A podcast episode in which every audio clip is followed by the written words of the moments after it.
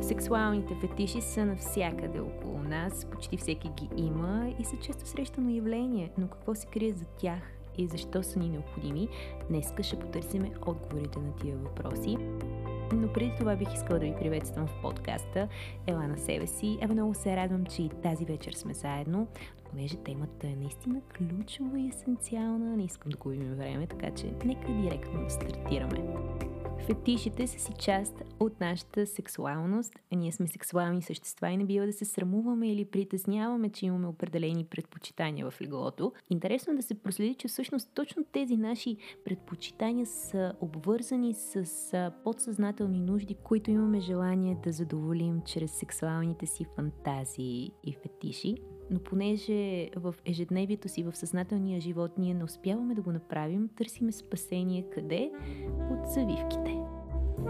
Знаете ли, че всъщност точно фетишите а, са проявите, които имат лечебен ефект чрез секса и а, задоволявайки точно тези потиснати нужди, ни помагат все повече и повече да влизаме в състояния, в които а, нали, те са нетипични за нас, а, да получим удоволствие от това да бъдем в друга роля, която не заемаме в реалността. А тази роля не я поемаме в реалния живот не защото не е подходяща за нас или не е част от нашата истинска същност, а напротив – Единствената причина да не го правим е, че не ни достига достатъчно смелост да бъдем такива каквито искаме и само когато сме под завивките в желанието да получиме оргазъм, а оргазмът е точно това освобождаване, тая наслада да бъдеш такъв какъвто искаш да бъдеш, само тогава може да си го позволиме и то за няколко минути. Но когато разгадаеме какво се крие за тия фетиши и за нашите сексуални фантазии, тогава ще може да разберем всъщност и какво се случва в нашия подсъзнателен свят, защо харесваме нещата, които харесваме в леглото. И когато си отговориме на тия въпроси, е, тогава ще може действително да усетиме лечебната сила на секса и освен това да можем съзнателно да приложим всички тези неща в живота си, така че да не ги търсим само в секса и в преверзията. Заключението е, че сексът може да бъде лечебен и сега ще ви обясня защо, но нека първо да се върнем на видовете фетиши и тяхното значение. Един прост пример. Мъжете, които са обсебени от оралната любов – Имам предвид не просто я практикуват, а я предпочитат в сравнение с а, действителния секс между двама души. А, това са хора, които имат нужда да бъдат в центъра на вниманието. И това усещане останало потиснато от тях. В детството, вероятно, са били често неглижирани, пренебрегвани. По-късно в юношеските си години отново не са били център в компаниите, в които са били а са имали такова желание вътре в себе си да бъдат центъра на вниманието. И това усещане някакси се е потиснало от тях. Те са искали да се чувстват специални, да има кой да ги кара да се чувстват по този начин и да им дава това усещане свободно, без да искат нищо в замяна. И всъщност това нещо те го намират а, по време на оралната любов, защото човекът е фокусиран изцяло върху тях, вниманието е изцяло върху тях и те наистина успяват да се почувстват дори и за няколко часа изключително специални.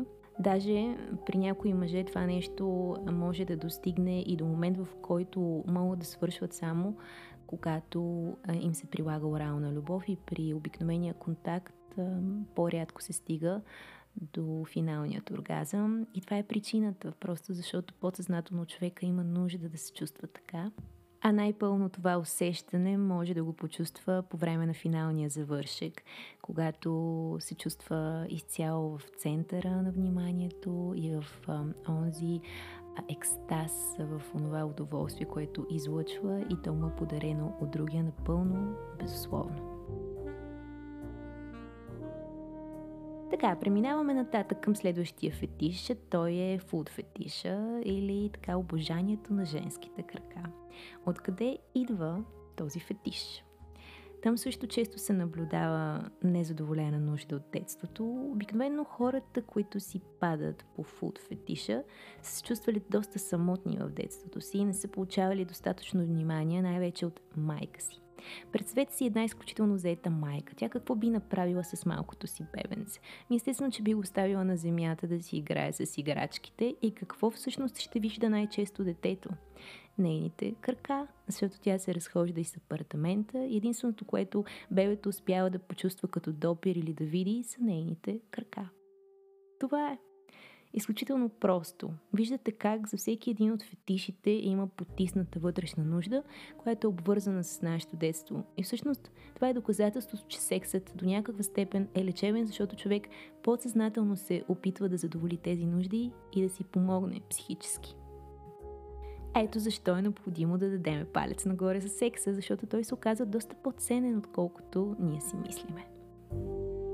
Но нека да не губим излишно време, преминаваме нататък към следващият фетиш, той е садомазо фетиша. И тук ще обърнем внимание на човека, който обича да бъде попляскван и насилван до някаква степен, разбира се, доброволно. Този човек обикновено е израснал в семейство, в което слабостта не се е толерирала. Винаги е трябвало да бъде силния и двамата родители са били властни и са очаквали от детето ми то да бъде такова. И оттам се поражда потиснатата нужда да отпуснат контрола, някой да поеме контрола вместо тях. И за това много често а, богати еродирани мъже, които имат изключително голяма власт, си падат по жени господарки в леглото, защото те имат нужда да отпуснат малко този контрол и цялата тази отговорност върху плещите им. И така ние преминаваме нататък към човекът, който обича да доминира, този властния, който раздава правосъдие, който тегли коси. Точно този човек в по-голямата част от случаите е имал детство, в което е бил доста неглижиран, като безгласна буква, без мнение и родителите му също не са заемали конкретна позиция, не се е знаел въобще какво се случва там, някой ръководи ли нещата, не ги ли ръководи. Абсолютно безгласна буква, каквато и той в последствие е станал, но не е искал да бъде такава. Искал е да има глас, да го казва, да, да му се обръща внимание. И единственият начин, по който може да задоволи нуждата си е каква? Като доминира в леглото, когато той е шефа някъде там. Обикновено тези хора не са толкова успешни в ам, работата си или искат да постигат повече и се чувстват незадоволени от моментите си успехи, дори и да са успешни. Просто имат ниска самооценка за себе си и успяват да я повишат чрез властта, която прилагат в секса. Това, което трябва да приемем е, че ние сме сексуални същества и повечето от нас имаме фетиши. Дали те ще са осъзнати или не осъзнати, няма значение, като това са само най-основните фетиши, за които аз говорих. Има много други фетиши, за които може би ще си говорим в някои от останалите епизоди, които са действително още по-задълбочени и странни за тълкуване. Важно е да знаем, че чрез фетишите ни успяваме да задоволиме а, някаква вътрешна нужда у нас, която е била незадоволена. И няма добри и лоши фетиши. Всичките са си прекрасни такива, каквито са, както и ние. Ние сме сексуални същества, обичаме да се наслаждаваме на секса. Оргазмът е всъщност един от моментите, в които се акумулира доста голяма жизнена енергия, за да се освободи. И много хора приканват, че в тия моменти може да си представяме картини, които искаме да ни се случат, защото тази акумулирана енергия може да задвижи нещата. Кой знае, може някой ден и това да се открие като възможност, защото за момента енергийният свят остава невидим за нас. Но имайте едно на ум, че оргазмите са момент, в който бихте могли да си помечтаете малко повече а, дори древният човек също е знаел, че в тия моменти може да си представя разни неща, за да придобие повече. Може би в някои от следващите записи ще си поговоря и за древната история, как древният човек всъщност е разбирал секс и е боравил с него.